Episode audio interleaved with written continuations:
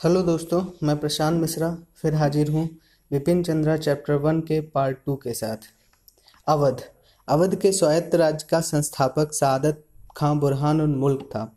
उसे सत्रह सौ बहत्तर में अवध का सूबेदार बनाया गया था। वह अत्यंत निडर, कर्मठ, दृढ़ प्रतिज्ञ और तेज आदमी था। उसकी नियुक्ति के समय कई बगावती जमींदारों ने प्रांत में हर जगह से उठाया उन्होंने माल गुजारी, देने से इनकार कर दिया। अपनी निजी सेवाएँ गठित की, किले बनाए और शाही सरकार की अवज्ञा की। वर्षों तक सादत खां को उनसे लड़ना पड़ा। उसने अंधेर गर्दी को खत्म किया और बड़े जमींदारों को अनुशासित किया। इस प्रकार उसने अपनी सरकार के वित्तीय साधनों को बढ़ाया, विभिन्न प्रकार की सुविधाएँ देकर उन्हें दूर सरदारों और जमींदारों को अपनी तरफ़ कर लिया। किंतु उसने अधिकतर पराजित जमींदारों को नहीं हटाया। आधीनता स्वीकार करने और दे रकम भू राजस्व नियमित रूप से अदा करने पर सहमत होने के बाद उन्हें भी अपनी जगह पर पक्का कर दिया गया। सादत खान ने भी 1723 में नया राजस्व बंदोबस्त रेवेन्यू सेटलमेंट किया। कहा जाता है कि उचित भू लगान लगाकर तथा बड़े जमींदारों के जुर्मों से बचाकर उसने किसानों की हालत को बेहतर बनाया। नव बंगाल के नवाबों की तरह ही उसने हिंदू और मुसलमानों के बीच कोई भेदभाव नहीं किया। उसके अनेक सेनापति उच्च अधिकारी हिंदू थे। उसने हठी हठीले जमींदारों सरदारों और सामंतों को उनके धर्म का कोई ख्याल किए बिना दब, दबा दिया। उसके सैनिकों को अच्छे वेतन मिलते थे। वे हथियार से सुसज्जित और सुप्रशिक्षित थे। उसका प्रशासन कार्यकुशल था। उसने भी जमींदार जागीरदारी प्रथा को जारी रखा। सत्रह सौ उनतीस में अपने मरने के पहले वह वस्तुतः स्वतंत्र बन गया था और उसने उसने प्रांत को अपनी वंशागत जायदाद बना दिया था। उसकी जगह उसके भतीजे सफदर जंग ने ली। साथ ही 1748 में उसने, उसे साम्राज्य का वज़ीर भी बना दिया गया। इसके अलावा उसे इलाहाबाद का प्रांत भी दिया गया। सफदर जंग ने सत्रह सौ चौवन में अपने मरने तक अवध और हैदराबाद की जनता को किसी अशांति का सामना नहीं करने दिया।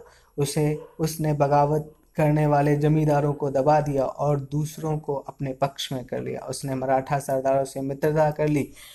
उससे उसके अधिकार क्षेत्र में उनकी घुसपैठ न हो सके। राजपूत सरदारों और शेख जादाओं की स्वामी भक्ति हासिल करने में भी वह कामयाब रहा। उसने रुहेलों और बंगाल पठान बंगस पठानों के खिलाफ लड़ाइयाँ छेड़ी। बंगस नवाबों के खिलाफ 1750 1751 की लड़ाई में उसने मराठाओं की सैनिक सहायता तथा जाटों का समर्थन प्राप्त किया। इसके लिए उसे मराठा को मराठों मराठों को प्रतिदिन पच्चीस हज़ार रुपये और जाटों को प्रतिदिन पंद्रह हज़ार रुपये देने पड़े। बाद में उस, उसने पेशवा के साथ एक करार किया, जिसके अनुसार पेशवा ने मुगल साम्राज्य को अहमद शाह अब्दाली के खिलाफ मदद देने और उसे भारतीय पठानों तथा राजपूत राजाओं जैसे अंदरूनी विद्रोहों से बचाने का वचन दिया। बदले में पेशवा को पचास लाख रुपए तथा पंजाब सिंध और उत्तर भारत के कई राज्यों का चौथ दिया जाने वाला था। इसके अलावा पेशवा को अजमेर और आगरा सूबेदार का सूबेदार बनाया जाना था, मगर पेशवा दिल्ली के सफदरजंग के दुश्मनों से जा मिला, जिन्होंने उसे अवध और इलाहाबाद का सूबेदार बनाने का वचन दिया। इसलिए करार टूट गया। सफदरजंग ने न्याय की उचित व्यवस्था की। उसने भी नौकरियाँ देने में हिंदू और मुसलमानों के बीच निष्पक्षता की नीति अपनाई। उसकी सरकार के सबसे बड़े ओहदे पर एक हिंदू महाराजा नवाब राय आसीन था। नवाबों की सरकार के तहत लंबे समय तक लगातार शांति और सामंतों की आर्थिक समृद्धि के परिणाम स्वरूप अवध दरबार के इर्द गिर्द एक विशिष्ट लखनवी संस्कृति कार्यक्रम से विकसित हुई। लखनऊ बहुत बहुत जमाने से अवध का एक महत्वपूर्ण शहर था। सत्रह सौ पचहत्तर के बाद वह अवध के नवाबों का निवास स्थान बन गया था। वह तुरंत, वह तुरंत ही कला और साहित्य को संरक्षण प्रदान करने की दृष्टि से दिल्ली का प्रतिद्वंदी हो गया था। वो वह हस्तशिल्प। हस्तशिल्प के एक महत्वपूर्ण केंद्र के रूप में विकसित हुआ। स्थानीय सरदारों और जमींदारों के संरक्षण में दस्तकारी और संस्कृति दोनों का असर कस्बों तक पहुँच गया। सफदरजंग ने बहुत ऊँची व्यक्तिगत नैतिकता बनाए रखी। वह ज़िंदगी भर अपनी एकमात्र पत्नी के प्रति वफादार रहा। असल में हैदराबाद, बंगाल और अवध के तीनों स्वायत्त रजवाड़ों के संस्थापक क्रमशः निजामुल मुल्क, मुर्शिद कुली खां और अली वर्दी खां ऊँची व्यक्तित्व नैतिकता वाले लोग थे। उनमें से उनमें से लगभग सभी ने संयमपूर्ण और सादा जीवन बिताया।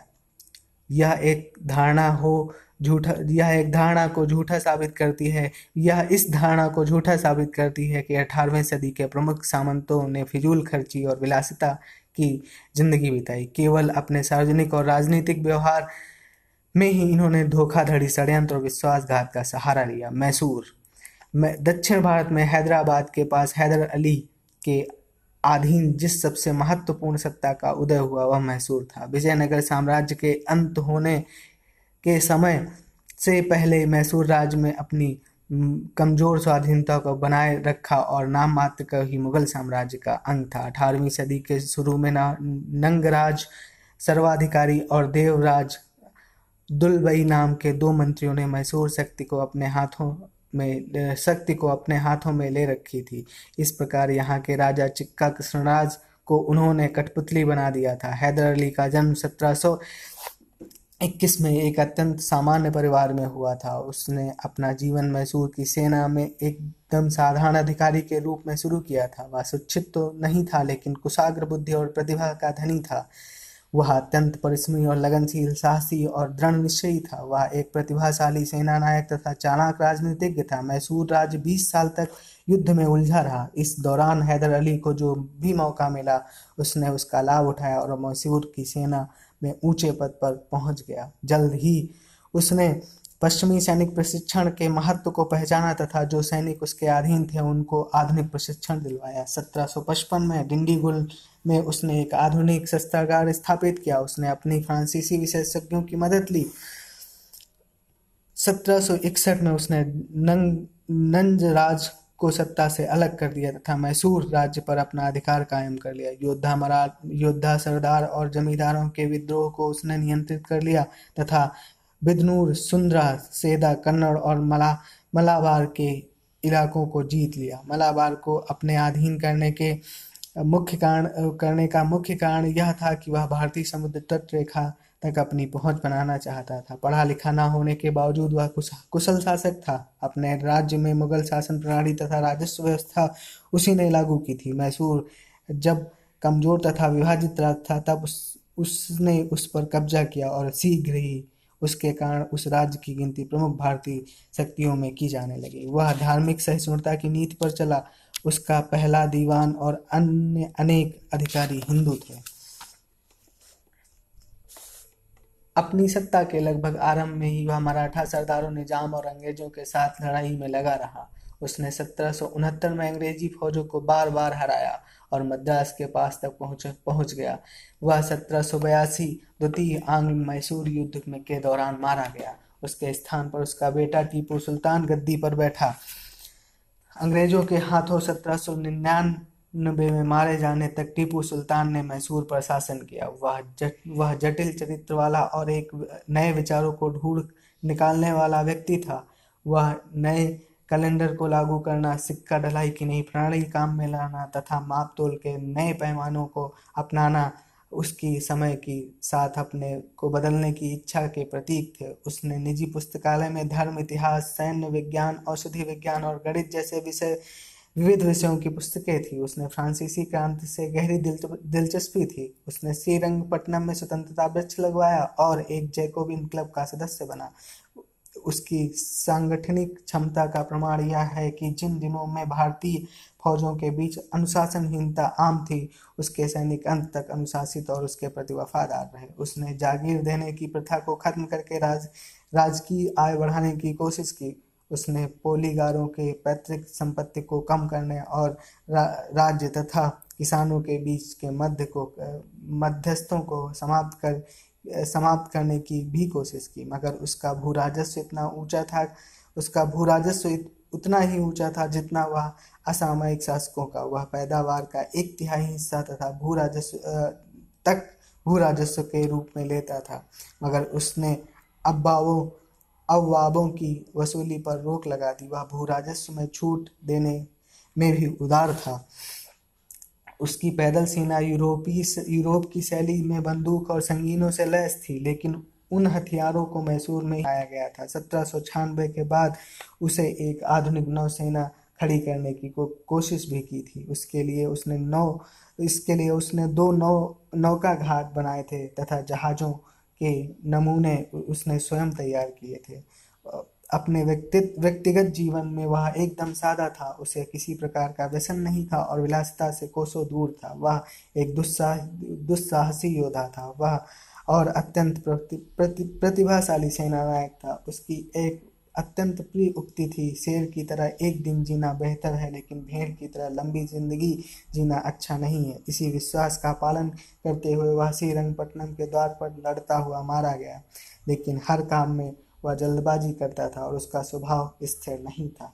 एक राजनीतिक के रूप में अठारहवीं सदी के किसी भी शासक की तुलना में वह दक्षिण भारत के लिए या दूसरे भारतीय शासकों के लिए अंग्रेज़ों अंग्रेज़ी राज के खतरे को अधिक ठीक सम, तरह से समझता था। उदीयमान अंग्रेज़ी सत्ता के समक्ष वादरण निश्चयी शत्रु के रूप में खड़ा हुआ था और अंग्रेज़ी अंग्रेज़ भी भारत में उसको अपना सबसे खतरनाक दुश्मन मानते थे। हालाँकि मैसूर मैसूर उस जमाने में आर्थिक पिछड़ेपन के दोष से मुक्त नहीं था लेकिन हैदर अली और टीपू के राज्यकाल में वह आर्थिक रूप से खूब फला फूला यह एक अत्यंत यह एक तथ्य से अधिक स्पष्ट हो जाता है खास तौर पर जब हम उसकी आर्थिक स्थिति को तुलना निकट अतीत से या उस समय देश के अन्य भागों से करते हैं। सत्रह सौ निन्यानवे में ब्रिटिश लोग लोगों ने जब टीपू को पराजित करके उसे मार डाला तो मैसूर पर कब्जा कर लिया। तो यह देखकर उनको आश्चर्य हुआ कि मैसूर का किसान ब्रिटिश शासित राज मद्रास के किसानों की तुलना में कहीं अधिक संपन्न और खुशहाल है। सर जानसोर ने सत्रह सौ तिरानबे से अट्ठानबे के दौरान गवर्नर जनरल था। उस, उसने बाद में लिखा था, टीपू के राज में किसानों को संरक्षण मिलता था तथा उनको श्रम के लिए प्रोत्साहित और पुरस्कृत किया जाता था। टीपू सुल्तान के ज़माने के दौरान के बारे में एक अन्य ब्रिटिश पर्यवेक्षक ने लिखा था, यह राज्य खेती बाड़ी में बढ़ा चढ़ा परिश्रमी लोगों की धनी आबादी वाला नए नए नगरों वाला और वाणिज्य व्यापार को बढ़ोतरी वाला था। लगता है कि आधुनिक व्यापार और उद्योग के महत्व को भी टीपू अच्छी तरह समझता था। वास्तव में भारतीय शासकों ने यही एकमात्र शासक था जो आर्थिक शक्ति के महत्व को सैनिक शक्ति की नींव मानता था। भारत में आधुनिक उद्योगों की शुरुआत के लिए उसने थोड़े बहुत प्रयास किए। उसके लिए, अब उसके लिए उसने विदेश से कारीगर बुलवाए और कई उद्योगों को कई उद्योगों को उसने राज्य की ओर राज्य की ओर से सहायता दी। विदेश व्यापार के विकास के लिए उसने फ्रांस, तुर्की, ईरान और पेरू, पेगू में दूध भेजे। चीन के साथ भी उसके व्यापार, उसने व्यापार किया। यूरोपीय कंपनियों के ढांचे पर उसने व्यापारिक कंपनियाँ स्थापित करने का प्रयास भी किया और उसकी वाणिज्य संबंधी गतिविधियों की नकल करने की कोशिश भी की। बंदरगाह वाले नगरों में व्यापारिक संस्थाएँ स्थापित करके उसने रूस तथा अरब के साथ व्यापार बढ़ाने के प्रयत्न किए। कुछ ब्रिटिश इतिहासकारों ने टीपू को धार्मिक उन्मादी के रूप में चित्रित किया है। यद्यपि अपने धार्मिक धार्मिक दृष्टिकोण में वह काफ़ी रूढ़वादी था, लेकिन दूसरे धर्मों के प्रति उसका दृष्टिकोण सहिष्णु और उदार था। सत्रह सौ इक्यानवे में मराठा ने घुड़सवारों, मराठा घुड़सवारों ने संगेरी के शारदा मंदिर को लूटा तो माँ शारदा की प्रतिमा बनवाने के लिए पैसे दिए। तो उसने माँ शारदा की प्रतिमा बनवाने के लिए पैसे दिए। वह नियमित रूप से इस मंदिर और इसके साथ कुछ और मंदिरों को भेंट दिया करता था। रंगनाथ के एक प्रसिद्ध मंदिर का उसने महल में मुश्किल से सौ गज की दूरी पर था। यहाँ, जहाँ वह अपनी बहुसंख्यक हिंदू और ईसाई प्रजा के साथ सहनशीलता का बर्ताव करता था, वहीं वह उन हिंदुओं और ईसाइयों के प्रति काफ़ी कठोर था, जो प्रत्यक्ष परोक्ष रूप से मैसूर राज्य के विरुद्ध अंग्रेज़ों की मदद करते थे।